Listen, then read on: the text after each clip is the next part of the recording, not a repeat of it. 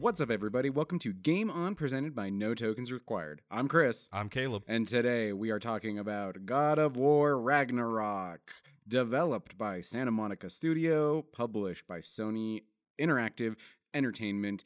Happy New Year, Caleb! Happy New Year! Woo. Woo. Yes, this is the first episode of 2023. Oh, man.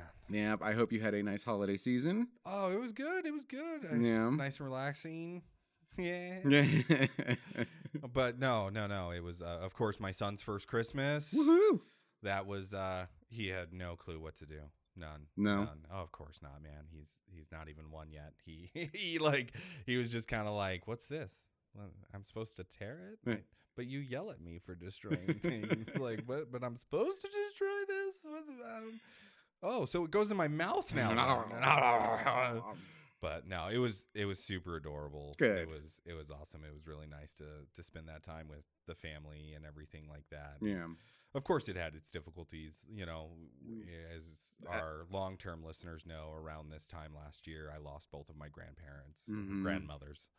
And so there were, of course, traditions and long-standing things that we had to pivot with, I guess is the best way to put that to kind of keep some of those things alive or learn how to continue moving on without them. But still, the memory was there and, you know, those good things. But it was still very nice. Good. And it was good to remember them. How about yourself, man? Yeah, it was nice. I mean, it was, you know, it was a little, I don't want to use the word depressing or disheartening or whatever, but as you know, and listeners know, right? The fiance and I were saving up towards the wedding, and yeah. And usually for Christmas we actually go pretty hard for each other. Yeah, you know, we like to spend a lot. Yeah, we're also doing a new thing where we're letting our dogs have more free reign of the house when we're gone. Okay. Yeah. So I'm a big proponent, and I mean, I understand everybody has a different opinion on this, but I'm a big proponent of kennels. Yeah. I like kennel training. I see kennel training just as a small child with their room, right? Yeah. Where does a child go when they want to play and play with their toys? They go to their room. Where do you send a child when they've been misbehaved? You send them to their room. So a kennel does not necessarily need to, you know, it's their safe place. Yeah, it doesn't need to have a negative connotation. It can be used for both. And if you haven't noticed, I'm in full agreement with you. Both of my dogs are kennel trained, and I love the fact that they're kennel trained. Because they do. Like I have a Pomsky that when she's tired, when it's time for bed, she literally puts herself to bed. And that's great. Instead of not really necessarily having a place where she feels safe or anything like that, she has this place that she can go to. And, you know, with basically an infant in the house, both of them are like, okay, I'm done. I'm going to go hide now. Thank you. Goodbye. And they go into their kennels. And, you know, we've stopped our son because he wants to, of course, like crawl in and join them sometimes. Of course. It's like, no, that is their safe place. Yeah. You need to respect that and everything. And he's learned and everything. But, you know, I'm right there with you. I understand. Yeah. So they've been doing pretty well, right? We've got 3 dogs ourselves, and they've been doing fairly well, I should say. The bigger one is a husky, and she's not her typical husky. Like, she doesn't really do the loud talking and that kind of stuff. Oh. She is a bit of an escape artist, and she every now and then will get a burr up her butt and want to dig a hole in the backyard. But other than that, she's a really good dog. Yeah. And I don't know what's been going on the last couple of months, but she has just been a nightmare. We have plants all over our house. She has pulled those down and pulled them out of the pots and eaten the dirt and spread it all over. Yeah. You know, she destroyed something that the fiance bought that was like a limited run thing from some guy on Twitter that she follows. Oh. Yeah, and so she bought a couple of like posters from him. Yeah, and the husky destroyed one of the 2 of them. Oh, I'm sorry to hear that. Yeah, so like we've been struggling with that. So I've known you well. God, I've known you since you've got your dog. Yeah. She's always been a fairly good dog. Mm-hmm. So that's maybe she's sensing the change. Like, I don't know. I don't know what it is. But so like we didn't put any decorations in the house. We didn't put up a tree, you know, and you know, the curse of 2020 kind of still lingers. You know, like we've also had quite a bit of personal stuff with our niece and a lot of stuff that's going on with that. So like we didn't really feel hugely in the Christmas spirit. When you're not surrounded by it, I guess. Like last year, I don't even think me and my wife put up a tree, like, because we were expecting our son. So we didn't really have a Christmas. We didn't buy each other gifts. We were saving money. We were prioritizing things and all that other stuff. So like last year, that's how I felt, because like we didn't have a tree. We didn't have decorations. We didn't have presents. We didn't really celebrate Christmas. We like, so that whole vibe.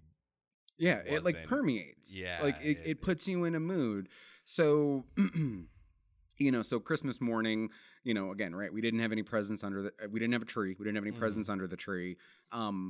You know, like, so I just was like, no, I'm gonna make the best of it. So like I put on Christmas music and I was like singing in the shower and dancing around the house and trying to cheer her up. Christmas Eve, we, you know, we have a long-standing tradition where Christmas Eve we go through a Starbucks and get a couple of hot chocolates and go drive around and look at Christmas lights. And we went and did that. So, you know, and then, you know, we spent what you could alive. Yeah. And so we, you know, we spent the Christmas morning with her family. And then in the afternoon, we went and spent some time with my family.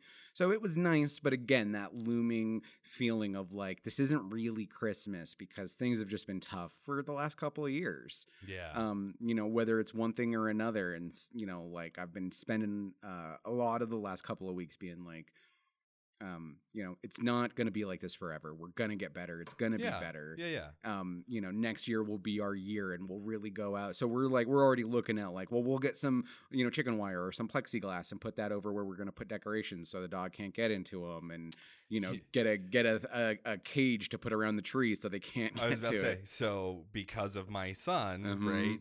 We had to find a baby gate that went around the tree. And so like, I'll send you the link, but it worked out really well. And it literally like on Amazon, it's like dog baby gate, like tree protector gate or something like that. And it was fairly cheap and it worked phenomenal. Awesome. Okay, cool. So like, yeah.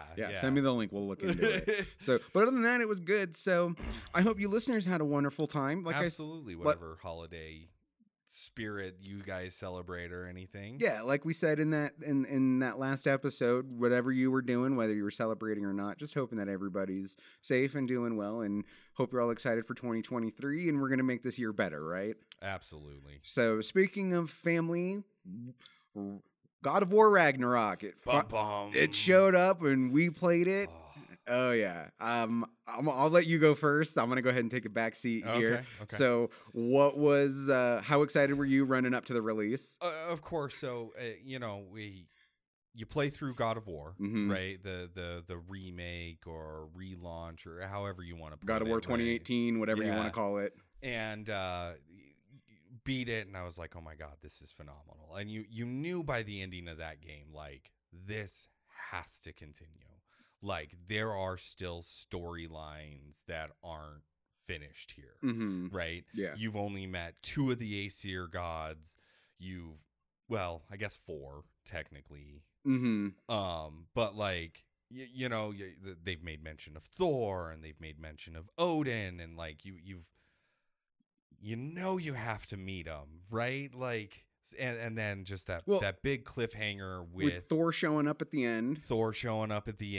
And Fimbul Winter starting. Absolutely. Yeah. Well, and then you have and her name is spacing my mind right now. The mom. The mom is in Faye? Yes, or the mom is in Freya. God, Atreus's mom? No. The other Baldur's mom. That's Freya. Yeah. Man. It's okay. It's only her last words of basically you're not going to live this down, you know? Like I'm going to spend every waking moment coming after you type deal. Like there's that storyline hanging out there, and so, like, it wasn't a surprise because I think it was like 6 months later they was like God of War Ragnarok. Yeah, and that's all you got was the title, right? And the symbol, the Omega symbol, and so I was stoked, right? Yeah. As time went on and more of the game was being like sneak peeked, I guess I avoided all of it. Okay. I did not know what Thor looked like. I didn't want to know. I knew a lot of people had a problem with the way that Thor looked in it. But I was like, I'm not going to look. I don't want to know. I don't care. Mm-hmm. Like, it's their interpretation of it. I'm excited about this. I don't want to know anything. Yeah. You know, I don't think I saw a trailer for the game until Ben Stiller. Yeah. Who was it? Charles Barkley? No, it wasn't Charles Barkley. Ben Stiller and John Travolta, and that live action one where they're with their children and Ben Stiller's dressed up as Kratos. Yeah, and they're using Kratos and Atreus as a metaphor, and I was like, "This is fucking amazing." And then Felicia Day did a a catch up to tell you the story of Kratos and Atreus from God of War 2018 in like a storybook setting to kind of like prep you. That's fun. For the game. And that was really cool. I saw those two things. That was it. But I was so pumped to see where the story was going to go. I knew that this took place several years down the road. Atreus was going to be much older. Mm-hmm. And that, like, there was, of course, Fimbul Winter was in full effect, type deal. And I just was like, this is gonna be awesome.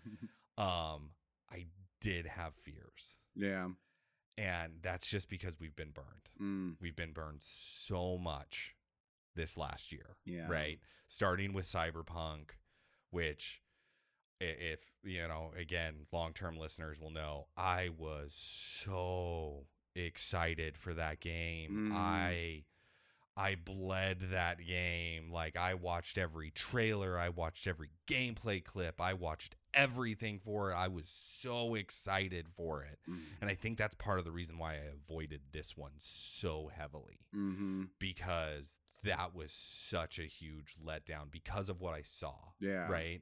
Like, they were showing the scene in Cyberpunk where he goes down into the street and there's like 80 people in the street and he's like bumping into them and they're yelling at him and they're fighting with each other and they're doing all this stuff. And it's like a living dystopian society. Right. And then you get into the actual game and there's like 3 people on the street. And like one of them's passed out in the corner, and I was just like, oh my God. So if I don't see anything, then there's no real expectation set, right? Like, but they did 2018 so well that I was like, even if they just kind of made it the same game, I would be okay with that. There are very few games, very, very few, that before this podcast, and really only because of this podcast, have I gone back and played some of these games. Otherwise, I wouldn't have. I don't go back and replay games, really.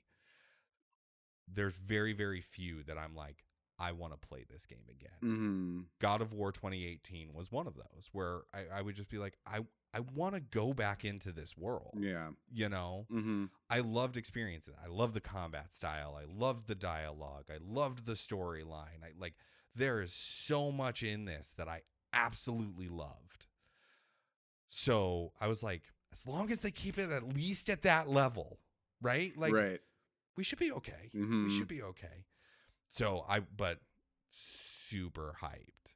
Now, I know that you weren't a huge fan of of 2018. Right. You haven't been a huge fan of the God of War series in its entirety as is. Correct. And granted, the first 6 games, I think it is, are a lot different than these last 2. A lot different than these last 2. And that's why I pushed so hard for you to play 2018. Because I was like, I understand the first 6.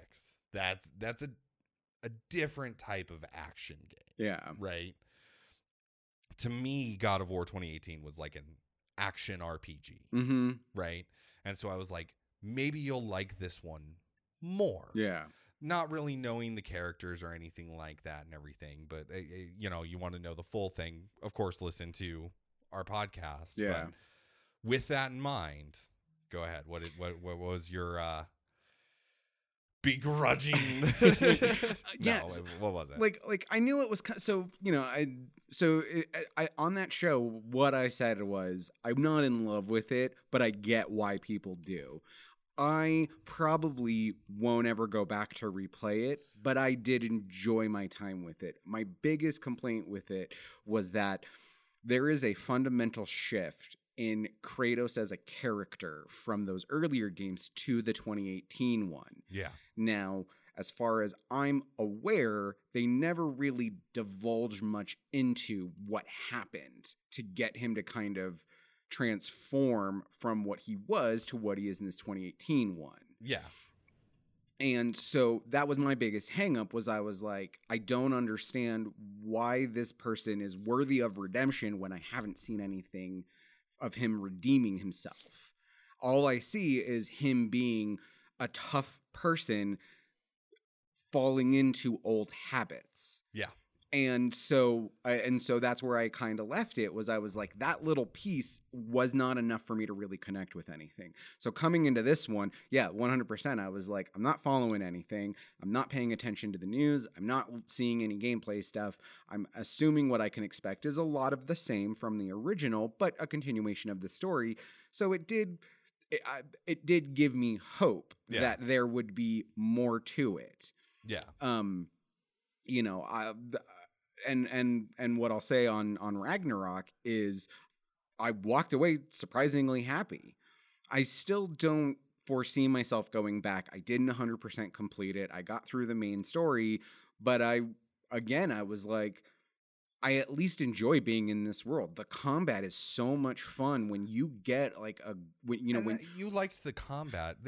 There were things that you liked about the 2018, right? And combat was one of them. And combat's a big one. And combat's huge. Combat was so fun in the first one, and I was so glad that it continued in this one. Yeah, I liked moments in 2018. I liked the moment of you going and getting the Chaos Blades. Yeah, you know, I liked all the life lesson stuff.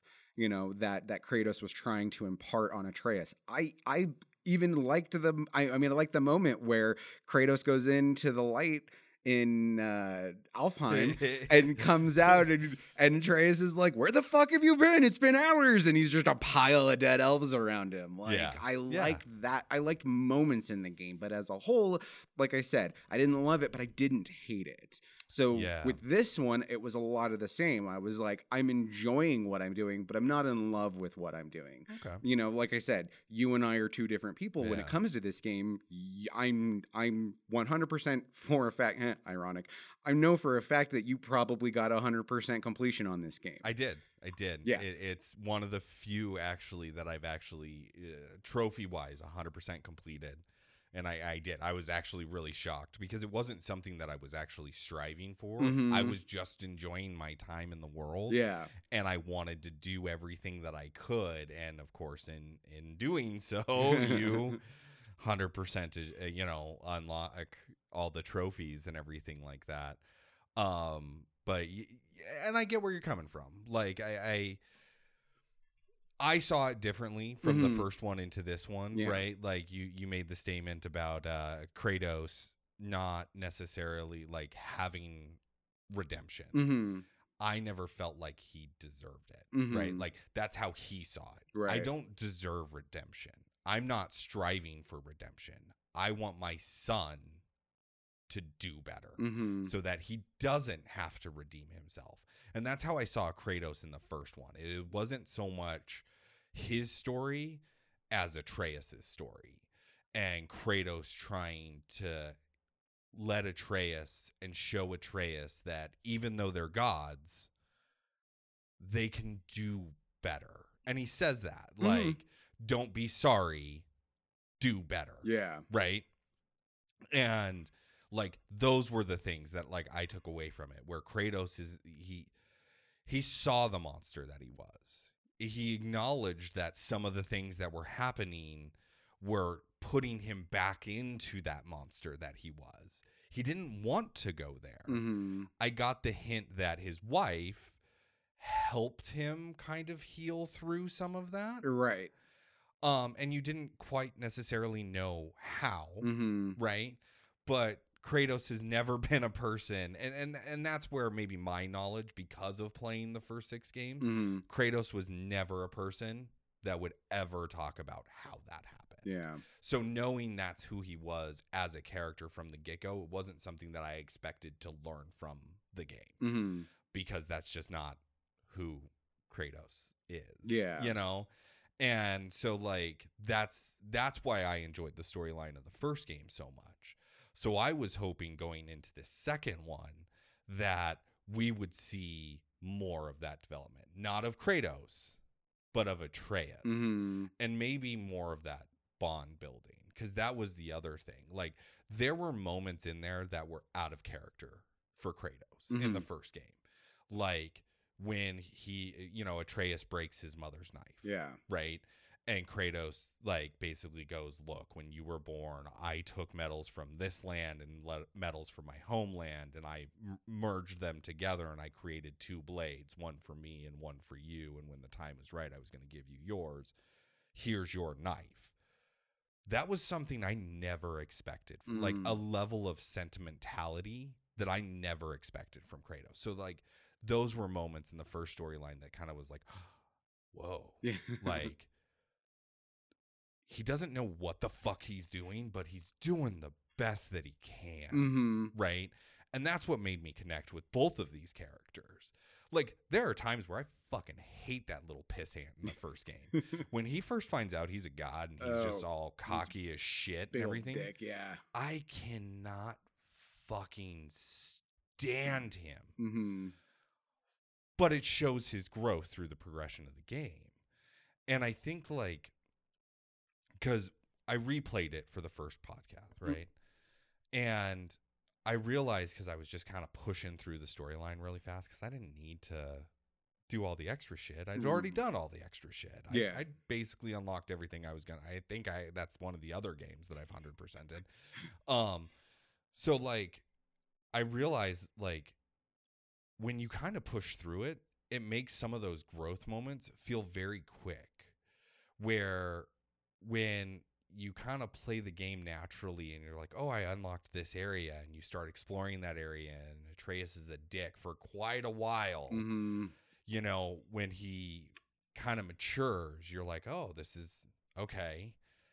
And that was stuff that I was worried about going into this game, right? Was like, are they going to push through really quickly through some of these aspects of the storyline? And overall, like, I did. I loved the game. I loved the storyline. I loved the gameplay. And I think they did better. Like, I feel like they brought this game up from the last one, not only storyline wise, but gameplay wise as well. Yeah. You know, like, they made the world just different enough where there were moments where I was like, oh, I remember this place, but it didn't look like fucking this. Yeah. You know? And that was cool. And then there were, like, the combat was very similar, and I really liked it. And then they incorporated some of the other character gameplay, which I was like, this is cool too. And there were things that I hoped for that didn't happen. I'm kind of sad that they didn't happen, but those are all things that I was just like, this is what makes me love a game, is when I'm like, when I'm upset because I was like, oh my God, what if they do this? And I was like excited about this thought of like it potentially happening. And then when it doesn't, I'm like, oh, well, that's kind of sad.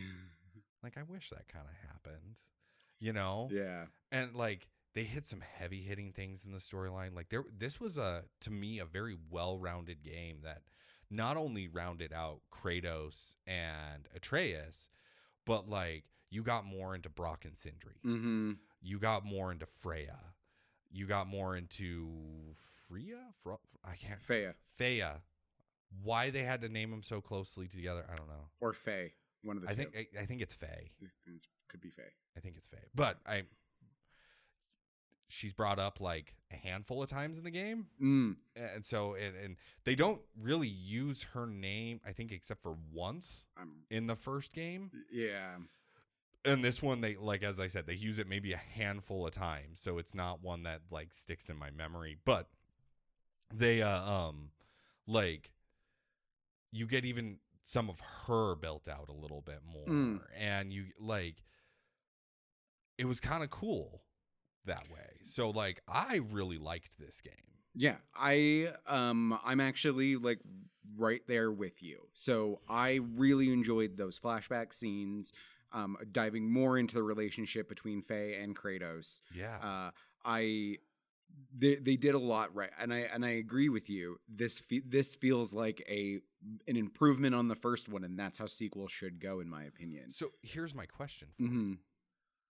Now knowing the sequel, does that potentially change your view on the first one? Because it fills in some of those things that, like, with the first one where you were like, you don't understand this gap between Kratos in God of War 3, right? And Kratos in God of War 2018, right? Like that growth. But because of these flashbacks, it fills in a lot of that growth. What I would say was I would like maybe a little bit more. I'd like a little bit more of that past, of that flashback, a little more fleshing out.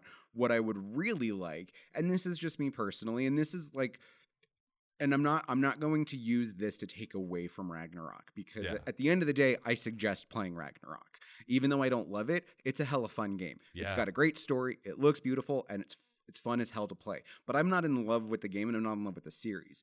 The thing that I would love the most, I would love a flashback where Kratos, in a like mad fit of rage, meets Freya, and she and him have that moment where he realizes he wants to start changing. You know, that defining moment of where he goes from the earlier games to the newer one. In the hero arc story, right? It always, like, the hero has to, they get so low into themselves, and they become this ball of anger and rage, right? He has to meet his wizard mentor first, or his space wizard mentor, Vader and Luke, and you know, like, Vader is just so angry, he's just working for the Emperor, and then in Return of the Jedi, he realizes, I love my children, and I'm going to sacrifice myself for my son and daughter. And then, right, then he redeems himself. That's the kind of scene that I'd like. I'd like Kratos to be like, I'm in this Midgard, and I hate everything, and I'm going to just fuck everybody up, and fuck this planet, and fuck everything. And then Faye shows up, and she's like, hey, are you good, bro? I don't know if I would want that. And that's why I'm saying it's only for me personally. Yeah, yeah. But I'm just trying to add on to it, because I again, you don't, not knowing the first six games, right? Like, the ending of God of War 3, he basically, like, in I think it's God of War 2, and I may get this wrong. Don't eat me up, guys. It's been a really long time since I've played the first six God of War games. He basically finds out, like, Zeus is the sower of all of his chaos, right? Like, Zeus is his actual father. He was born a demigod, just like Atreus. Through his actions, became a full-fledged god. And Zeus has basically just sown all of this chaos, right? And what, like, really upsets Kratos, like, one of the big things that really upsets Kratos, and again, it's a theme that you hear in these games, is that the gods don't care about people. Yeah. Right? And, like, he sees, like, Zeus absolutely doesn't. They're just things to be fucked and toyed and killed and played with and, and all that stuff, right? And that's what sets him off. And throughout it, right, like, Zeus and Athena basically just hused the crap out of him the entire game series. And then Gaia huses the crap out of him. And all he's ever been is a tool. And at the end of God of War 3, he kills Zeus and then, like, vanquishes the spirit of Athena and then kills himself, or tries to, right? Like, you see it in some of the armors and everything. He's got that big scar along his abdomen. that's where he takes the God Killer sword. I don't remember what it's called in God of War 3, but he takes that and he literally skewers himself with it because he's like, all of this just needs to end here. Mm-hmm. So with his mentality being that, tired of being used as a tool, tired of, you know, fighting, tired of living this type of life, I don't know if we would see him in that fit of rage, because in these games, he doesn't go into that rage in the cutscenes unless if it's literally a matter of life and death, and he tries everything to not put himself into that situation first, right? You're right. So I think it would be more of a scene where he comes upon her fighting. Mm-hmm. And during that fight gets kind of put into that moment and then thrown into that rage. Yeah. You know, like something like that, where it's not necessarily like he's just angry to be angry, but she sees that monster that's within him. Yes. And kind of is like, whoa. And that's a better way of putting it. Yeah. That's a better way of putting it. If he is he's the way that he is, and he's unworthy, and he wants it all to end, and he's tired of being this rage monster, and he knows that killing gods has consequences, and he just wants this crazy killing cycle to stop. Yeah. That moment of like, I'm going to go from all of this hatred and woe and aggression and everything to being a family man. Like, yeah. That's what I would like to be involved in. And again, it's just for me. And we only caught a glimpse of that. And I will give you that. And like, yeah. We saw that progression because when in one of the cut scenes, like he's very hesitant to be a dad. Mm-hmm. Like he is very like. Okay. Yeah. But I loved the scenes where they're having a picnic on the beach, yeah. And then, you know, you go down and then they go around and they're marking the trees, and you can tell that he's like, I don't want to talk about you going, and she's like, eventually it's going to happen. Yeah. And like, we all go eventually. Yeah. And like, it's great. Like, I loved that. It was like a little bit more, you know, would have made me happy. But again, right? Like, is it the difference between really enjoying it and loving it? Maybe. Did it make me hate this game? Absolutely not. You know, okay. I mean, there are plenty of games that I was just wondering, because that was one of the big complaints for the 2018 version was you don't feel like you were given enough reasons to give a fuck about the characters. And that's it, right? Why? What happened from the older game to this one that made him try to be somebody who was trying to instill in his son to be better than him? What gave him that idea? What changed in him to want to pass on that ideal? And I'd like to see that. Yeah. But again, I still think it's a hell of a fun game, and I definitely think people should play it. And I'm assuming you're giving it a glowing recommendation. Oh, absolutely. Absolutely. No, I think there's a couple of other things, right? Mm-hmm. Like, not that you're not. I just want to make that statement first off before I say this, but I'm a big family person. Mm-hmm. And I've always wanted kids. Yeah. Always wanted kids. And then now having one of my own. And I said this in our last podcast of like, I played the game originally back in 2018 when I clearly did not have a child. Clearly.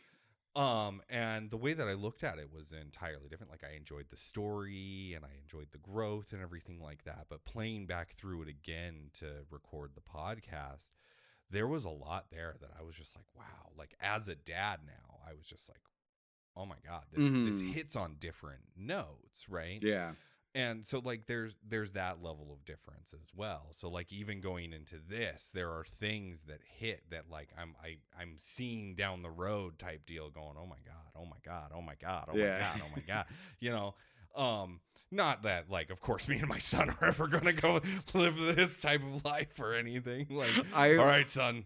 Grab your bow. I was going to say, we're going hunting. I want to see you just all muscle bound in a loincloth carrying a giant axe. Right. And going and hunting deer with your boy. An unrealistically giant axe that like should not be able to be wielded one handed, by the way. But, you know, physics, whatever. Yeah, I'm a fucking god. Yeah, we don't play with physics in Midgard. Yeah. It's Midgard? Yeah. See, when I say Midgard, I immediately think Final Fantasy VII. So which is, I'm always like hesitant to be like, wait a minute.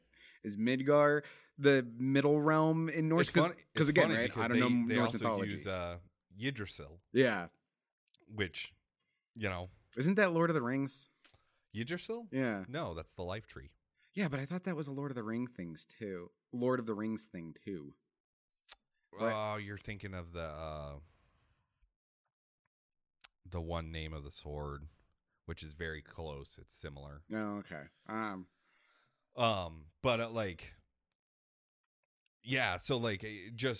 Just seeing those, mm-hmm. right? Like I just kind of was like, these reactions, these type of conversations, the type of conflicts, like those hit differently for me.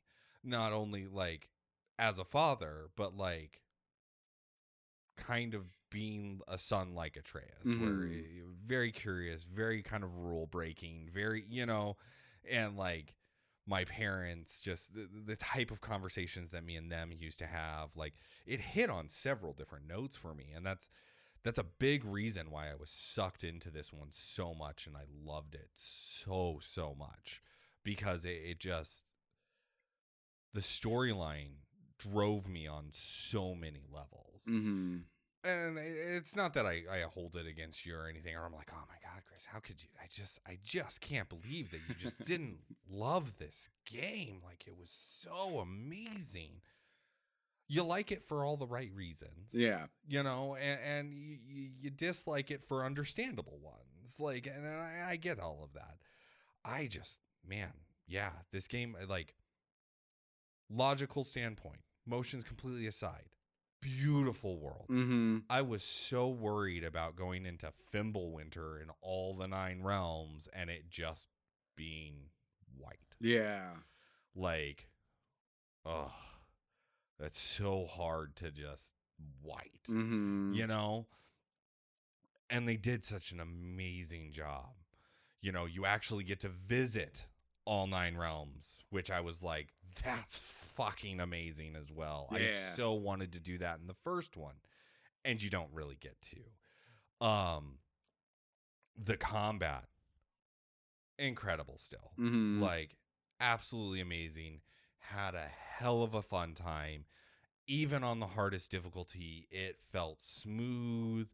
I did not feel like I was put at a disadvantage because of lag or any kind of weird fucked up thing like that. You know what I mean? Yeah, it runs really well. Where you're like in the middle of something and you're like, oh, I'm trying to do, nope, I'm fucked because I did this and I didn't mean to do this and everything. Just the button layout and configuration of everything was really, really great. It held up to the difficulty of the boss battles. Like it really did. The first game had the Valkyrie fights. Mm-hmm. This one had spirit warriors. In all honesty, I think the spirit warriors were easier. Okay. Than some of the Valkyries that you faced in the first one. But that final one. But they're like, again, like after I didn't watch anybody else's gameplay. I didn't see anybody else's build out. I didn't look at any of that stuff until afterwards. And of course I did my own thing, but there are, of course, even on the hardest difficulty, there are combinations that you can build between, because the customization in this one, yeah, again, they brought it to a completely different level. Absolutely loved it. I wish there was a couple of things they would have changed with the customization, like your son's armor is just cosmetic. Yeah. Where like in the first one, it gave you different stat boosts. Yeah. And now in this one, you can still upgrade his bow, which you could do in the first one. But like, that's it. Yeah. And I was like, why did they get rid of like the different stats? Like they could have made those more customizable in my mind, or upgradable as well. Like all of Kratos's gear, right? I wish they would have done that. But otherwise, like the customization was top tier. Yeah.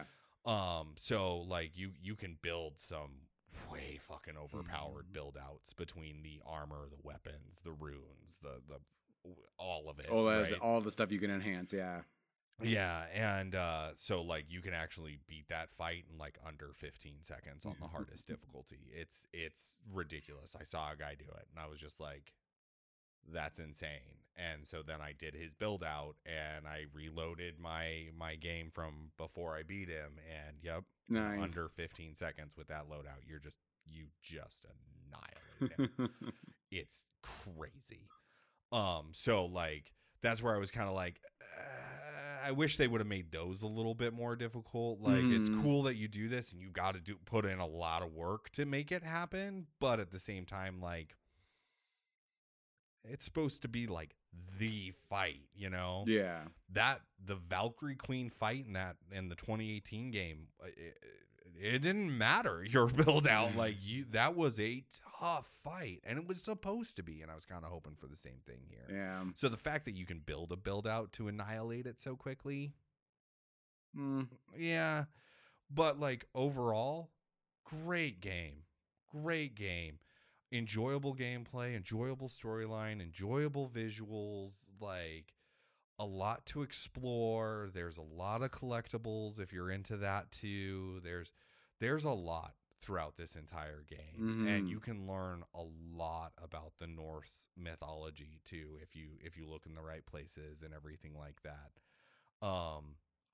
Speaking of the collectibles, the poems. Did you read any of those? No? Nah. They're references to PlayStation games. Okay.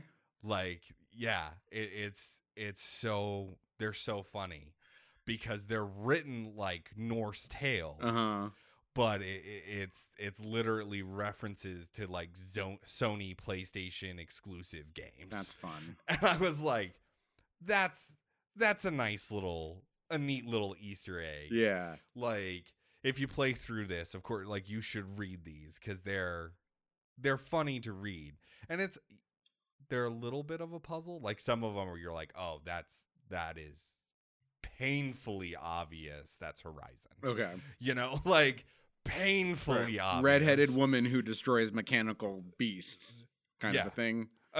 That's almost exactly like how it's described. You know, yeah. Like animals made from metal or something like that, and yeah, you're like, that's Horizon. Okay, that's 100% Horizon. Okay, but then there are other ones where you're reading it, and you're like, what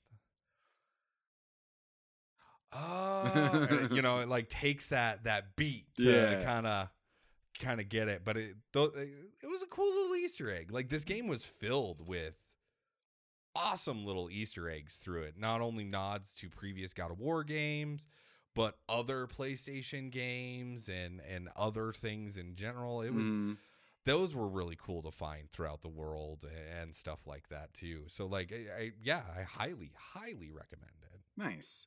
So we'll go ahead and get a spoiler warning, and then I think you're gonna take us through the plot. Yeah, and we'll talk about some of our favorite moments.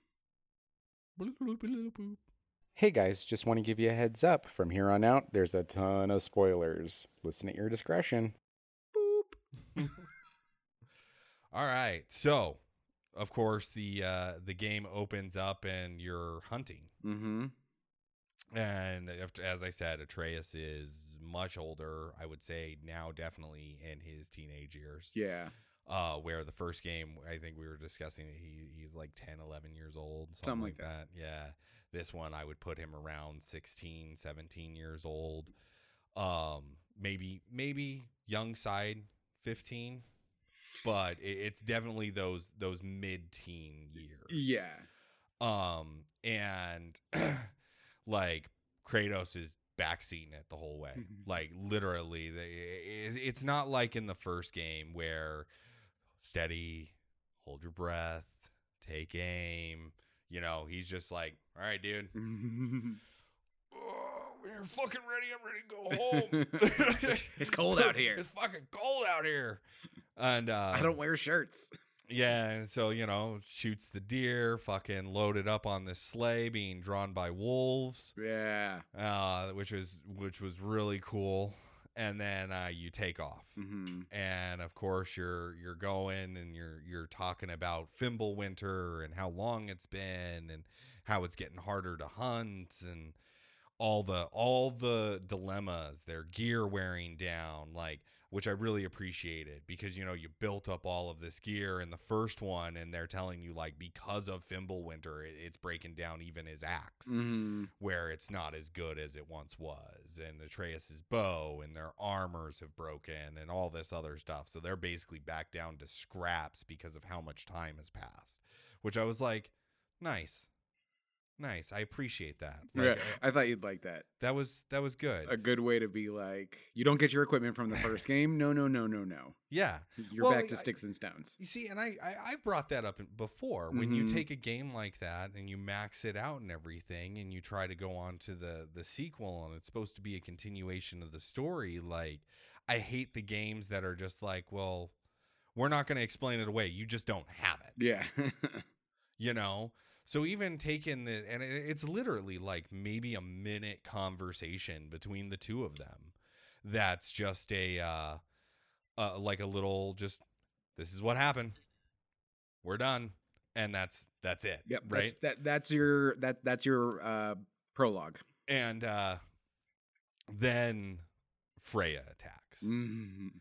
And you go through this live action, you know, button sequence of fighting her as trying to escape on the wolves, and Atreus is still trying to just, like, explain to her, like, we saved your life. We didn't try to hurt you. And Kratos is just like, you just don't get it, boy. Like, you just don't understand the parents' love yet. Like, you will one day, but this will never stop, you know? Mm-hmm. And you see that Kratos has kind of become sound to that or whatever. And he's accepted it. Like, she will always hunt me. And if she kills me, she kills me. Mm-hmm. But I'm not ready to die yet because I've still got more to teach you. So I ain't going to go easy into that good night. Yeah. You know, like, and that's basically it. Yeah. Like, he fully accepts it. But of course, through the sleigh ride, you escape her and you get back to your house. And you pull up to the beach that is no longer a beach, mm-hmm. that you pull up to in the first game with the log. Mm-hmm. And you've kind of, like, carved away some of the stone and built a little den for the wolves. And, like, you open up the gate and the wolves go in and everything like that. And you close the gate and you go to ask Atreus if he needs help. And he's already hefted up the fucking whole deer, mm-hmm. and he's fed the wolves and he's done all this stuff. And you see it, this moment where Kratos is like, I'm proud of him. Mm-hmm. And I was like, this game's going to be fucking awesome. Sold. I'm done right there. Right. I'm good. Like, awesome. And Atreus makes a comment about going in and checking on Fenrir, mm-hmm. which I was like, fuck yes, Fenrir. Like, I know the story of some of these things, mm-hmm. right? The actual Norse mythology behind some of this. And I know that a game cannot do the true Norse mythology on how Fenrir came to be. So I liked this. This was good. This was a good substitute to that, right? Because, right. like, you can't, that just doesn't make for fun gameplay. That would have been one of those moments that would have, like, in the very first God of War on the boat. Yeah. You would have just been like, I'm done. Mm-hmm.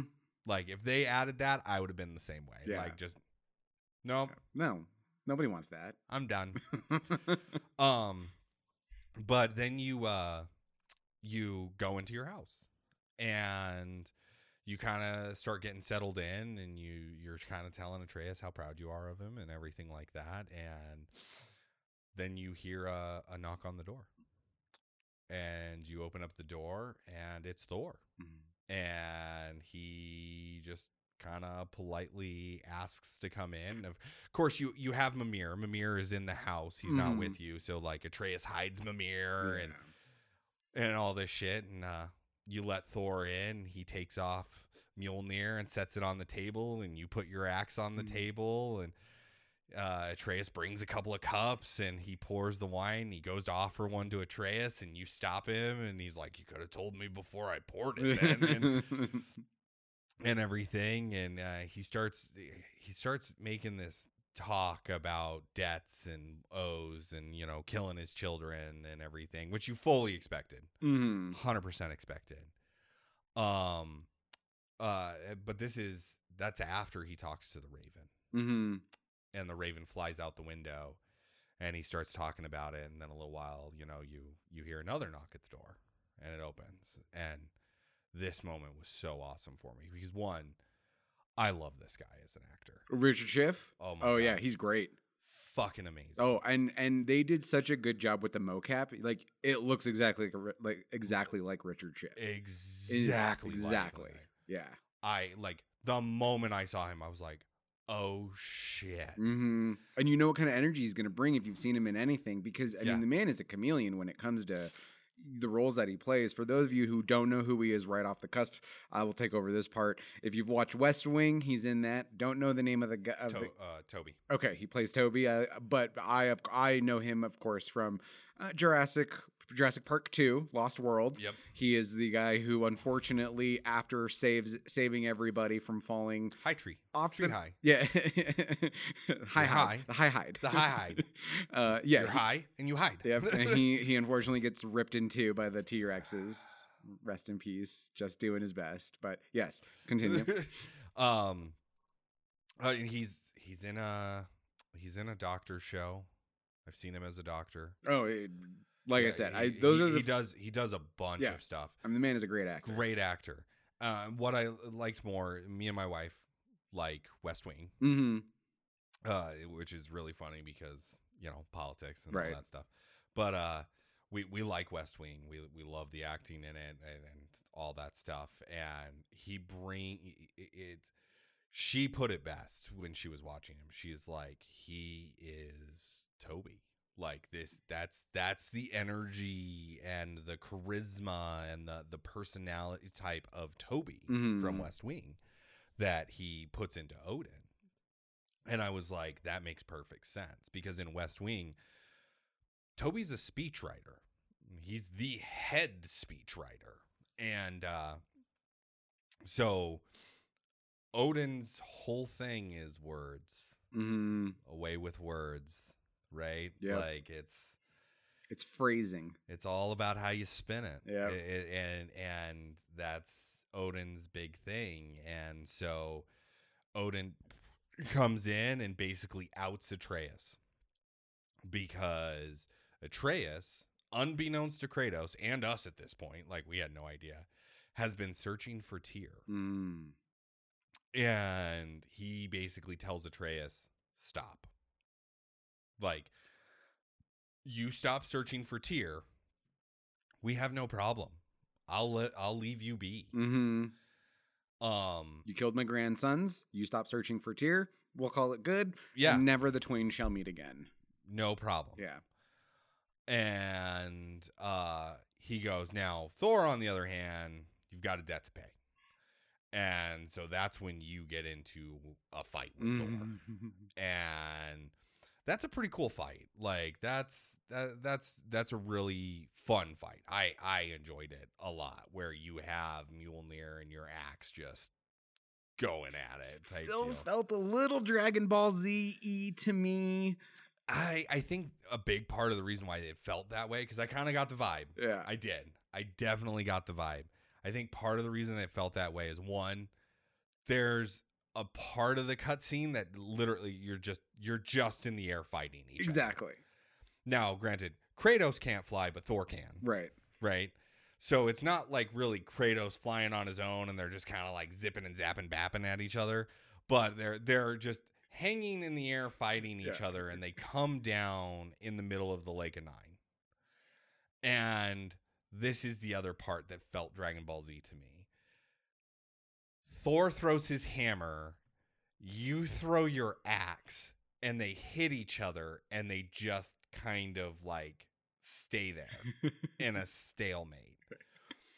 And it's like the those moments in DBZ where like I shoot my energy blast and you shoot your energy blast and it meets in the middle, and then I scream louder and it pushes a little towards you, and you scream louder and it pushes a little towards me.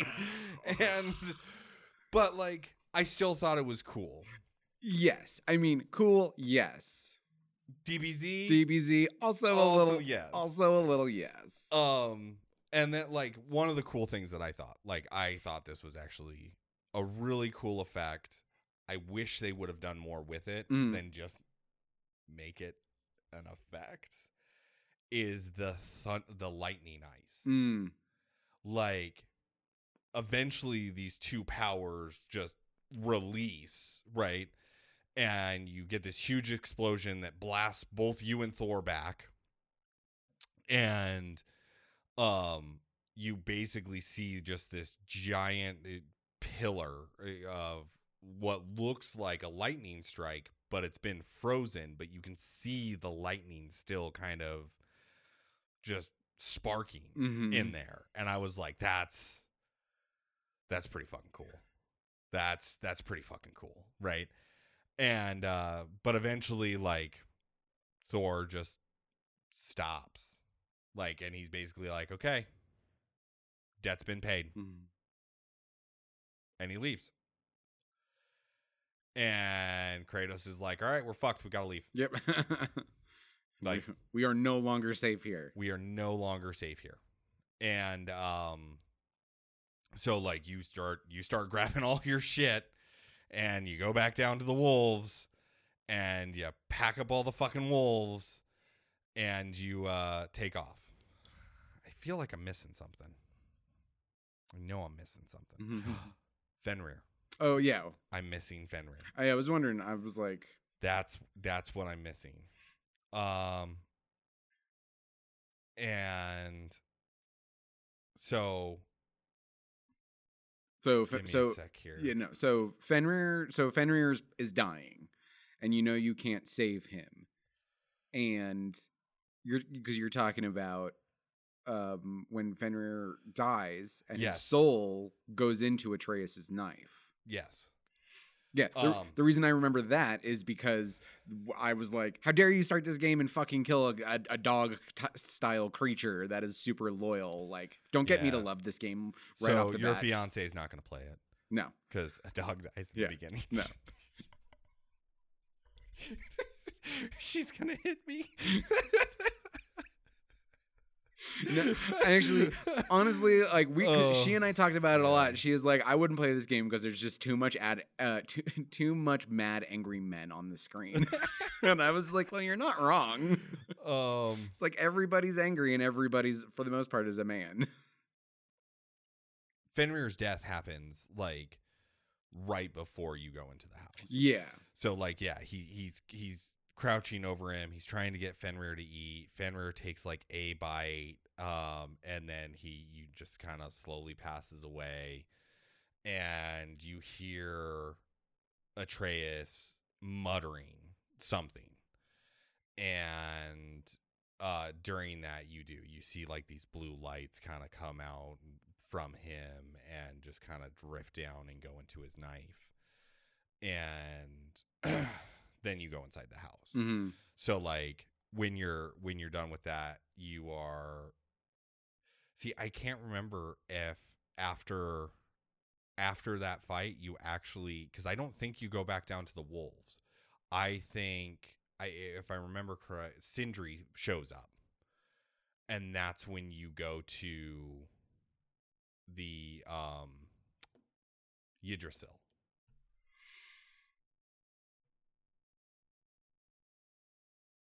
You know what I'm saying? Because now you know Atreus, because you kind of get, while you're packing, you kind of get on Atreus about searching for Tyr. You told him to let it go. He did not let it go, clearly, because Odin's at your fucking doorstep basically telling you, let it fucking go, right? And so Atreus spills the beans that it wasn't just him. He would never do something so reckless by himself. Yeah. He's been working with Sindri. Mm. And so Sindri shows up and he takes you to the World Tree. Right. And that's when you guys start trying to figure out like your next plan of action. Like, what do you do next? And Atreus is like, well, we need to stop Ragnarok. We need to find Tyr. Like, we know this. And you're kind of like, well, how do you know this? Mm-hmm. You know what I mean? Mm-hmm. And Atreus is kind of like, well, so you remember those like little murals that we found when we first went on our adventure?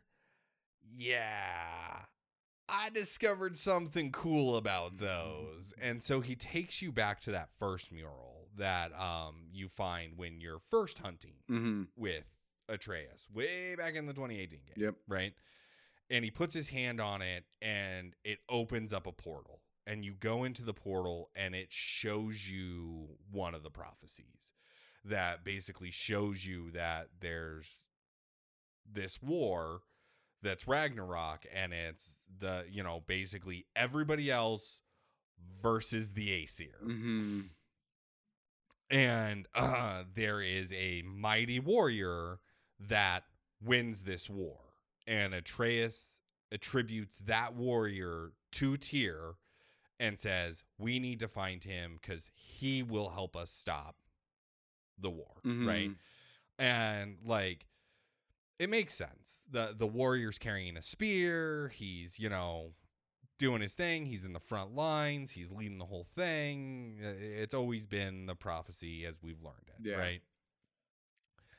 So then you're like, okay, well, I'll go with you. Mm-hmm. I trust you. You get to lead this adventure, which was another like big step, big fucking step, where like Kratos is pissed at Atreus for Atreus lying to him. Mm-hmm. And Mimir is basically like, you can either keep fighting him on this and lose him forever because he'll keep more and more secrets from you, or you can let it go and trust him. And like, I think that's the big theme throughout this entire game. Absolutely. Is learning to let things go. Mm-hmm. Right? Oh, yeah.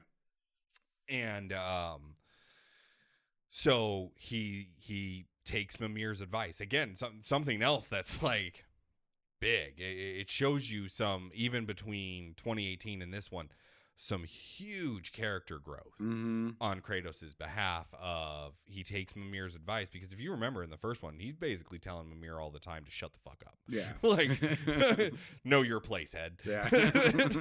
And in this one, he really looks to him as a close advisor and friend and kind of like a brother, you know, in that regard of everything.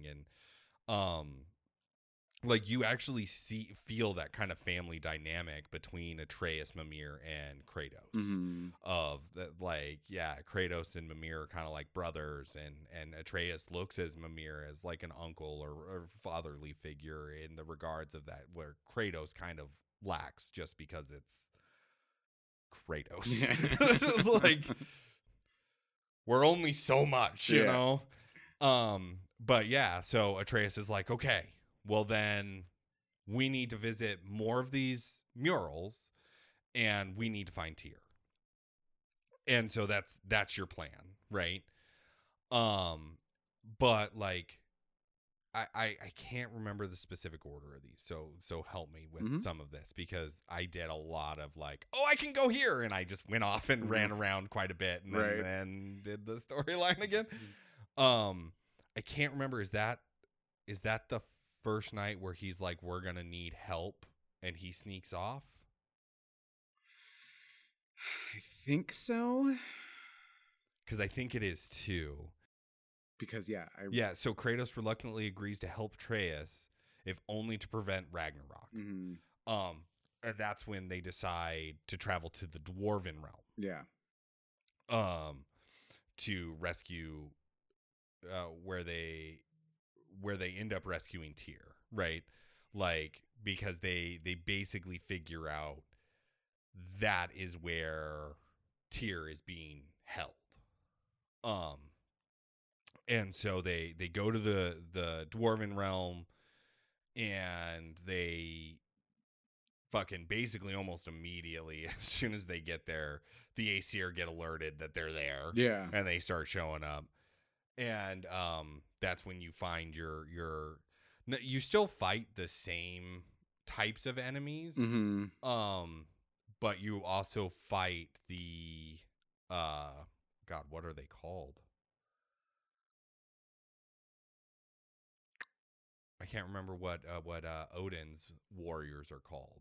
Oh, but they're like the Urderheim or something like that. Yeah, but basically they're the men and women who fell in battle that the Valkyrie took to Valhalla, and Odin is now recruiting and training to make his own army to fight Ragnarok, because Odin's whole thing in his speech is basically like, I'm trying to stop Ragnarok, don't get in my way. Mm-hmm. Right.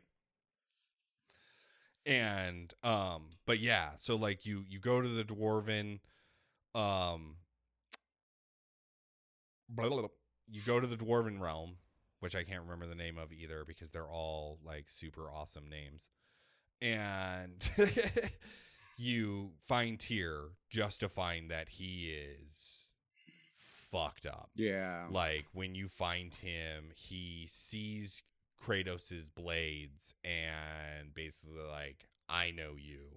You're here to kill me. Mm-hmm. And just fucking runs. Yeah. And you finally like stop him and like calm him down. And with the help of Sindri, make him realize like, we're not here to kill you. We need your help. We're trying to stop Ragnarok. And you take him back to the Holder brothers' home, which is inside Yggdrasil. And that's when you formulate the plan to then go to Alfheim, where you're visiting Góra's shrine, which Góra is the giant female who prophesized all of this. Mm-hmm. Like she had an incredible sight, and she did all of these prophecies. So in trying to figure out like what the hell Ragnarok is, how to stop it, all this stuff, that's your best source. But she's dead, so you're just trying to visit everything that you can to get all of this shit right. Mm-hmm. Well, of course, when you get there, the light elves are now in control of the light, and the dark elves aren't. And through Tyr, because Tyr joins you on this, you get to learn a little bit more about that whole world and the perspectives and everything. And it's actually kind of cool, because there's a moment where Atreus is kind of like, oh shit, so did we help out the wrong side? And Tyr asks him basically like, well, which side is the wrong side? Yeah. And Atreus is like, well, I don't know. And Kratos is like, well, then maybe we shouldn't help out either. Mm. And Atreus is like, I think you're right. Like, he's starting to realize, like, when you first visited it, and this is stuff that I loved throughout the game. Yeah. Right? When you first visited in 2018, Kratos is trying to tell him, do not dabble in affairs that you know nothing about. Mm-hmm. And Atreus blindly is like, no, they're fucking murdering people. Like, they're the bad guys. Clearly, they just fucking killed these people. Yeah. And so he, like, full-fledged just wants to kill the Dark Elves. And Kratos keeps trying to tell him, like, you have no idea what's going on here. Stop it. Yeah. And Atreus is just that young boy who is so reluctant to listen. And this time around, he's just like, oh shit, dad was right. Mm-hmm. Like, and I honestly want to say, like, every adult has been there, right? Like, yeah, with a parent or a mentor or something like that. There's been a moment in our childhood where we're like, fuck you, you're wrong. And then you grow up and you're like, God damn it. They're fucking right. I'm not telling them. They'll never let me live it down. But damn it, they were right. And that's kind of like what that moment was, right? So you go through, and that's when you learn that Gróa lied to Odin about the prophecy. Yeah. Instead of all the realms being destroyed, only Asgard is fated to end, right? Mm-hmm. And all the other realms survive under this new champion, who at this point Atreus believes to be him, mm-hmm. because it is implied that it is a giant named Loki, mm-hmm. which is, as we know from the previous one, Atreus's giant name. Mm-hmm. Returning home, Atreus and Kratos have a falling out over this. Yeah. Basically, they get into a huge argument because Kratos keeps telling Atreus, "You are not Loki. You are Atreus, my son. Like, your life is not dictated by somebody else's prophecy, right? Like, don't let it rule you." But you can get the heavy impression Atreus wants it to be him. Mm-hmm. He wants to be Loki. Yeah. So Atreus goes to sleep, and when he falls asleep, he wakens in Jotunheim. But it's a part of Jotunheim that we've never seen before, yeah. which I thought was really cool. I thought it was great that we got to experience a different part of Jotunheim. Mm-hmm.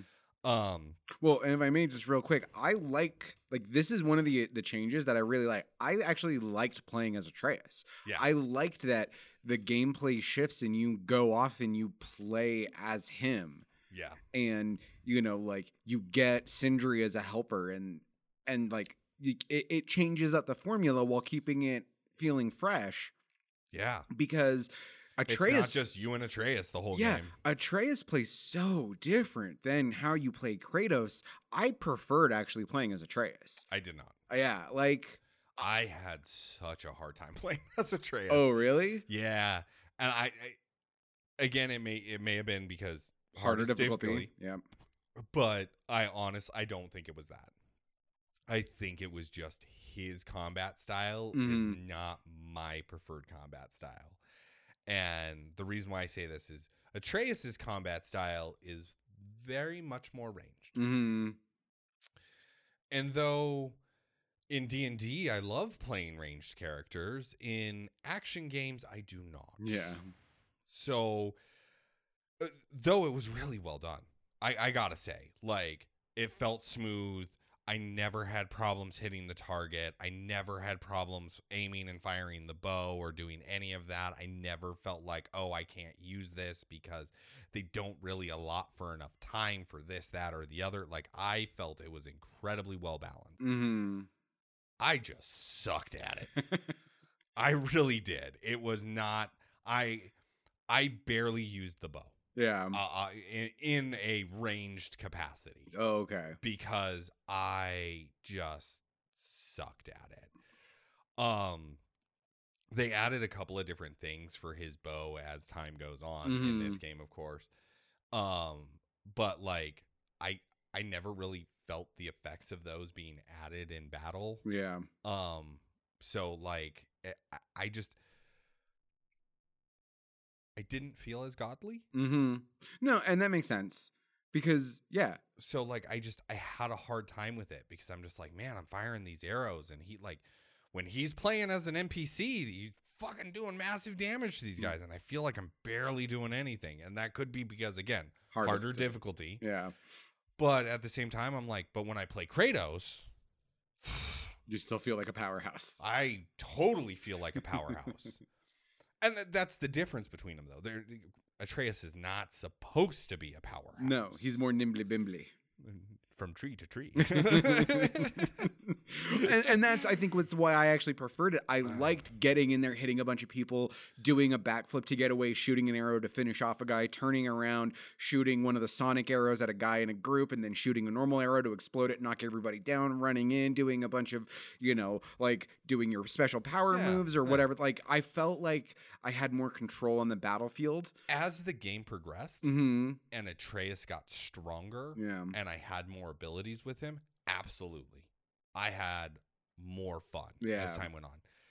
I also think that's because as time went on, I got more used to playing him. Makes sense. Where in the beginning, I was like, my play style with Kratos, who has the Chaos Blades and the axe, this is my approach, right? This is how I handle it. I had to learn that with Atreus. Yeah. I honestly think if I go back through and I replay, you know, I would have more fun with Atreus's gameplay because I got better with him as time went on. Yeah. Where in the beginning I was just like, this is painful for me. I am having such a hard time. Like, there were a couple of fights where I was playing with him where I was dying to like minions. Yeah. Because I wasn't good with the acrobatic stuff, you know? Kratos just, like, sidesteps. And then I'm just I'll flail my arms around. Atreus, like, slides and jumps and backflips and, you know, like, there's a lot more. He's got a lot more of that flexibility that I wasn't used to. And I don't think I was prepared for when you first get to play him in a fight, right? But, yeah. So, yeah, so you wake up in Jotunheim, right? And you're now playing as Atreus, as we just pointed out. And that's when you meet up with the giantess Angrboda? I literally just called her Agrabah, and I was like, I know it's wrong, but it is. I don't know how to... It's all these Slavic names.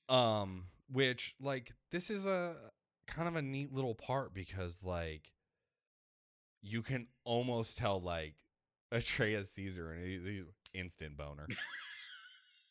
He's just like, damn. Now I contribute this to probably the only female his age he has ever seen. Right. Like 100%. That is what it is. Well, and it's like we're both giants and she's got like, I know some stuff about you. Yeah. Like, well, and I like her. Yeah. She's got a fun personality. Yes. She's very lighthearted. She like she does these things. It almost not as extreme, but reminded me of Mantis from Guardians of the Galaxy. Okay, I can see it. Right? Yeah. Where she kind of was like, I kind of know what's happening, but I was like, maybe if I do this, but no, it still ended up happening. Yeah. Like, and so like she tells you like, I've got some stuff to show you, but we've got to make it back to my house first. And so like you end up trekking through Jotunheim back to her house and like running along giant armor and all this other stuff. And it's kind of crazy because Your normal size, but you know, like they're giants, and all these other giants that you've seen are giants. So eventually, they will be giants, right? Yeah. Like, I don't know why that like shook my head so much. Yeah, you're like, but it really did. I know that I'm normal sized, but I still feel like I'm a little small in this world because you know that eventually they'll be giants. Yeah. But like, so like, it's this weird kind of middle ground of like everything feels small, but I know that I'm not Honey, I Shrunk the Kids. Yeah. Because I know what's coming. Yeah, I get what you're saying. Yeah. But I thought that was cool, like how they did that. Oh, it's great. It's so smart. But yeah, so you make it back to the house, and she basically shows you the mural that you saw at the end of the 2018 game. But she shows you the whole mural, where in the 2018 game, you as the player and Kratos catches the glimpse of it. But Atreus did not. Mm. And so it shows Kratos' death and Atreus going with Odin, and Atreus is like, I would never go with Odin. And it's like, okay, so you're going to go with Odin then here in a minute, right? Absolutely. And then during that, you ask her, like, do I have to leave? And she's like, not if you don't want to. You can stay as long as you want to here. Like, my goal, my only thing was to basically show you this. Yeah, and I got this real, I don't know if you were getting there, so I'm sorry if I'm jumping the gun, but she's got this really cool kind of, like, personal story. Yeah. Where she's like, I will always be somebody in somebody else's story. I will never have my own, because my story is to help you in yours. Yep. And like you can see that weighing on her, and like how she tries to like be okay with it, right? But you can tell. You can tell that she's and like. And then there's that moment where she's not, mm-hmm. and you know, yeah. like it, and it is full fledged, like bam. And I loved it. It's great. It's great storytelling. It's great character introduction. It's great. Like the mocap work is great. The writing is great. Just like Jesus fucking Christ. This is great. Well, and like you learn a lot. Mm-hmm. Like you learn that Gróa was her mother. Mm-hmm. That she is not the last giant. That her grandmother is still alive. They are the last two. Mm-hmm. And you also learn that in order to protect the giants, in a sense, that her father transferred all of the giants' souls into spiritual stones, to basically evade Odin, mm-hmm. like to just not be slaughtered by Odin and Thor. Yeah. And so like you're going with her and you're kind of going around, you're helping her do the chores and everything like that. And, you basically find out like she does all these chores because she's taking care of these animals that don't have souls anymore. And you're like, what the fuck?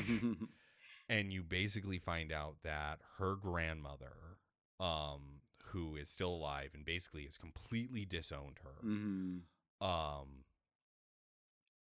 Steals the animals and then rips their souls from their bodies, because when a giant does that, they can relive memories of these animals.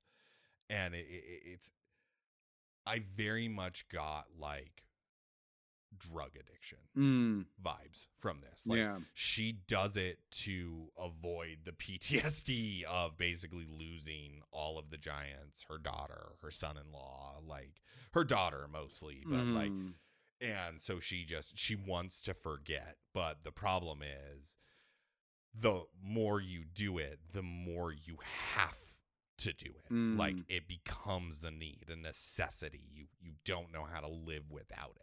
Right. And as you're going along with her, a wolf gets captured. And so you're like, fuck no.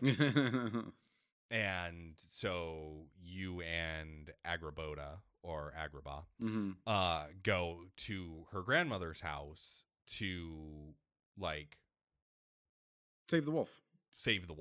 Yeah. And you basically like sneak into this cupboard, and this is where I felt very Honey, I Shrunk the Kids. 100%. Because everything is giant sized, and you are basically the size of a mouse. Mm. And I like during this, I literally was like, "Fee, fi, fo, fum." I smelled the blood of an English chum, and my wife is like, "You're terrible," and I was like, "That." This is 100% it, right? And those, but like as you go through those soul stones that I was talking about, the last thing Angrboda's got to do is give them to you, and you basically ask her like, "What do I do with these?" And she's like, "You know when you know," right? And so like while you're in kind of like her pantry, right? Like, you find a snake. And it's still alive, but again, it has no soul. Mm-hmm. So, like, you rummage around through the bag and you just grab a marble and you whisper this incantation, and the soul from the marble goes into the snake, and the snake slithers off. Yeah. And I was like... Its eyes come back. Fuck yeah, I know what he just did. Because they mention it in the first game. They fucking mention it in the first game. It's fucking Jormungandr. Mm-hmm. And I was just like, holy shit, this is awesome. Like, this is so cool. And this is when, like, I think you also learn about, like, Atreus learns, because Kratos saw the soul leave Fenrir and go into his night. Mm-hmm. But Atreus had no idea that he did this. So, like, before this incident, like, Angrboda asks him, so, like, who's the soul in your knife? Yeah. And he was like, what the fuck are you talking about? And she's like, you don't know the soul in your knife? Like, that's not good. And Atreus kind of, like, he pieces it together. Yeah. Right? But, yeah, like, so I'm like, oh, cool. Like, we just created Jormungandr. Like, that's pretty fucking awesome. And you, like, save the wolf, but as you're, like, leaving, Atreus is like, look, we can't leave. Like, she's just going to keep doing this. Actually, I think it might have been Angrboda that's like this. Like, we have to destroy this magic bowl that she uses to do this. So you destroy the bowl. Like, you go to destroy the bowl, and the grandmother shows up. Yeah. And she finds you. And so, like... you destroy the bowl, and she basically just, it's literally like a meth head in the lab just blew up in front of them, and they're just like down on their knees, inconsolable, screaming at you to fucking leave. Mm-hmm. Like, that is legit what she's like. She's telling her granddaughter, like, the next time I see you, I'm going to eat you, or some shit like that. Yeah. And, like, I fucking hate you and all this shit. And Atreus is just like, whoa. This is deep. Yeah, and it is. It really is. I mean, it absolutely has this, like you're saying, like, this drug addiction connotation to it. And also to see, right, I mean, like, this, right, this little girl that we just met who's saying that my parents are gone, I'm out here by myself, brings up this grandma who doesn't like her, and she wants to help save her, and is just, her grandmother's super ungrateful, and she's like, I don't love you, and I don't want you around, and I will kill you the next time I see you. But it's like, I did something for you to try to help you, and this is what I'm getting in return, even though you don't see that it's going to help you. Like, it's that addiction vibe, just, like, 100% though. Yeah, that's it. That's that whole. And I was like, wow, that kind of, for this whole storyline, that little segment kind of came out of left field for me. Mm-hmm.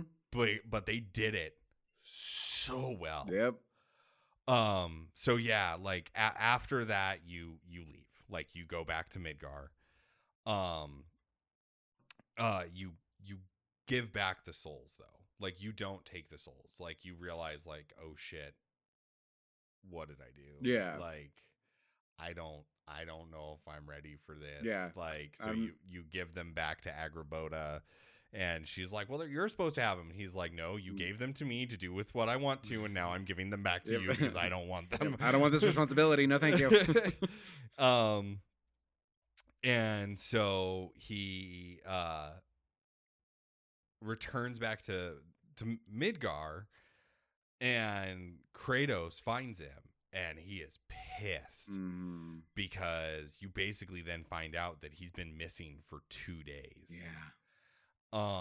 And, like, Kratos is asking him, like, where the fuck have you been? Mm-hmm. But he swore to Angrboda that he would not tell even his father where he was, who he was meeting with, anything about it, because Odin has spies everywhere, and if Odin finds out that there are still giants alive, like, that can be very bad. So you start to see this tension building up between Kratos and Atreus on all of this, because Kratos is trying to trust his son, and is trying to, like, let his son take charge, but his son just keeps, like, disappearing without saying anything, and holding secrets from him, and like, because you get to see the whole story. Like for me, I was just like, oh my God, this is so frustrating. Yeah. Because like, I understand where both of these sides are coming from. Mm-hmm. Right.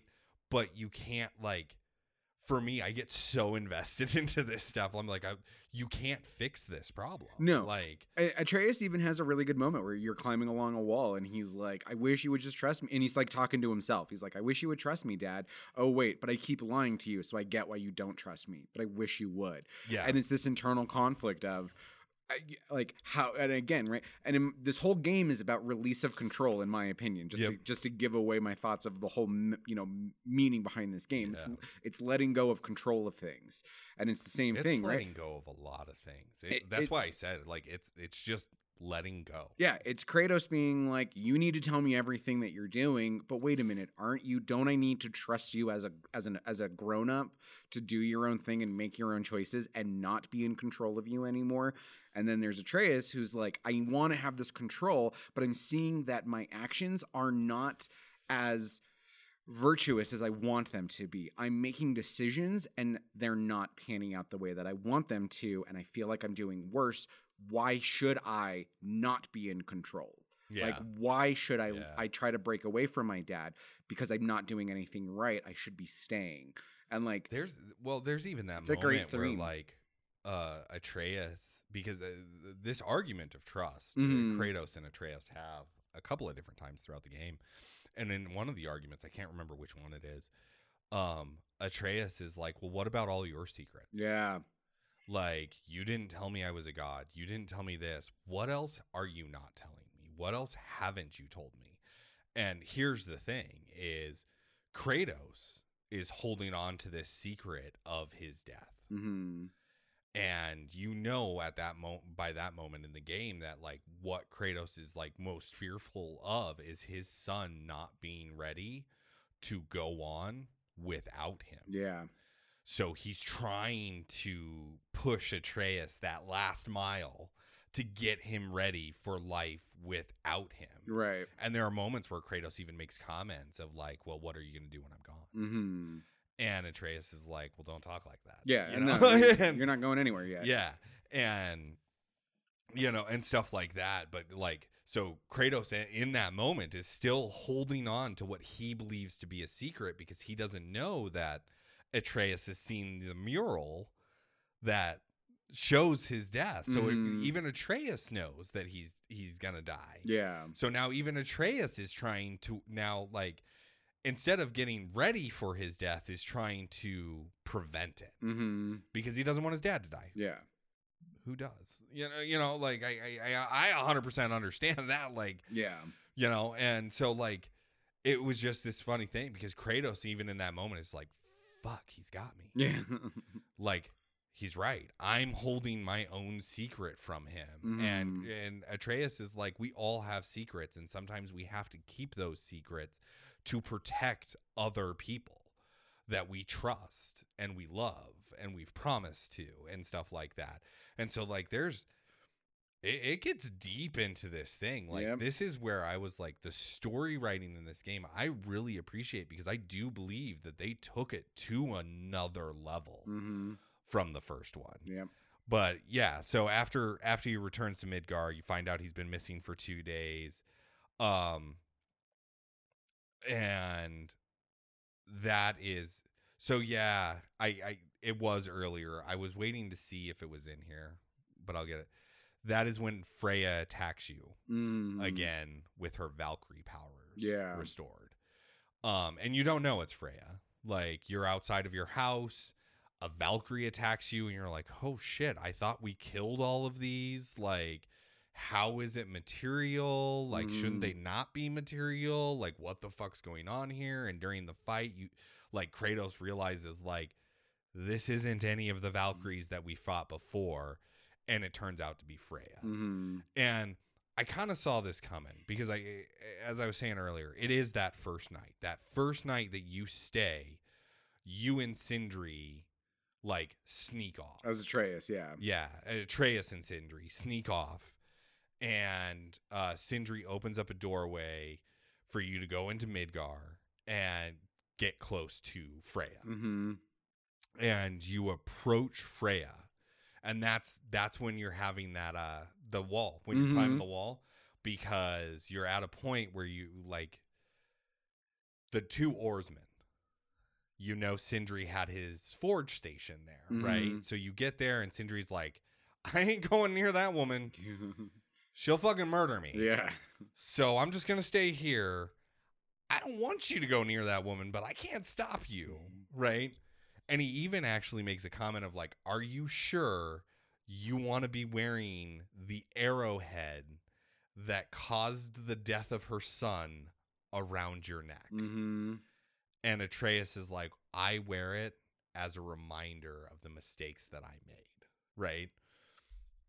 And so he like tucks it under his shirt. But yeah, he like climbs the wall. And during that wall climb is when he has that like, why don't you trust me, Dad? Well, because you're lying to me. Well, fuck, I understand that. But, you know, you need to trust me anyways. And he goes and he meets up with Freya because you figure out, like, she has been staying in the Valkyrie circle. Yeah. Right? And that's where I was like, I think we're going to fight Valkyrie Freya. You know, like, I just kind of got that vibe from it. And what Atreus is trying to do is get her on their side, like to apologize one last time and everything like that. And basically the only reason why she lets him live is because of their past friendship, right? Like, but she does take his necklace away from him. And so yeah, like when like you're fighting Freya, you figure out it's Freya. You basically win the fight, and she relents after Kratos basically stops a enraged Atreus who out of fucking nowhere transforms into a bear. Yeah. Like, he just goes full Hulk. Like, I don't know, even know how else to put it. Like, just during the fight, he ends up going full Hulk because he thinks, I think it's because he thinks his dad's going to die. Like, there's this moment where his dad might die. Mm-hmm. And it, like that fear, that there's just pure raw emotion takes over, and he loses control of his powers, and he goes after Freya, and Kratos jumps in, and he like basically puts his son in a bear form in a headlock and makes him pass out. Hey guys, so the recording for God of War Ragnarok actually took us quite a lot longer than we thought, huh, Caleb? Absolutely. I didn't realize we could talk about this game so much. Yeah. So sorry for the abrupt stopping of this episode. We are going to end up breaking it into two, as you could probably tell by the episode titled God of War Ragnarok Part 1. So, yeah, we just wanted to say thank you guys so much for listening to Part 1. We really had a good, long discussion about this one. We hope that you guys enjoyed the first part. Stay tuned for 2 weeks from now, where we'll put out Part 2. And we'll wrap up this conversation. Like I said, this one just went super long, and we didn't want you guys to have to listen to a 3-hour podcast in one sitting. So figured we'd separate it for you. I guess. We're just trying to be nice. Whatever. So thank you guys so much. Yeah, and just if you got any questions, go ahead and just shoot us a quick email. You could reach us on the Facebook page, all that kind of good stuff, but that's about it. So thank you guys so much for listening. I'm Chris. I'm Caleb. And until next time, game on.